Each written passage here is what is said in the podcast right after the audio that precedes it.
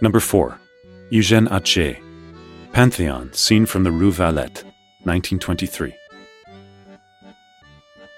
Prior to World War I, Atget captured images in the bright sun of midday from March to October, then spent the colder months making prints and photo albums. After the war, however, Atget experimented with the atmospheric effects of the early morning. This photograph, for example, captures the colonnaded dome of the Pantheon as it emerges from the haze of daybreak. In this sweeping view up a cobblestone street, Atget chose a perspective that showed the old apartments on the left, while editing out the new buildings on the right.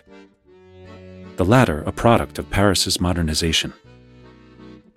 Atget never photographed contemporary monuments, such as the Eiffel Tower or the Arc de Triomphe. And in his treatment of the grand neoclassical structure of the Pantheon, he captures its placement at the end of an ordinary residential street, rather than emphasizing its monumentality.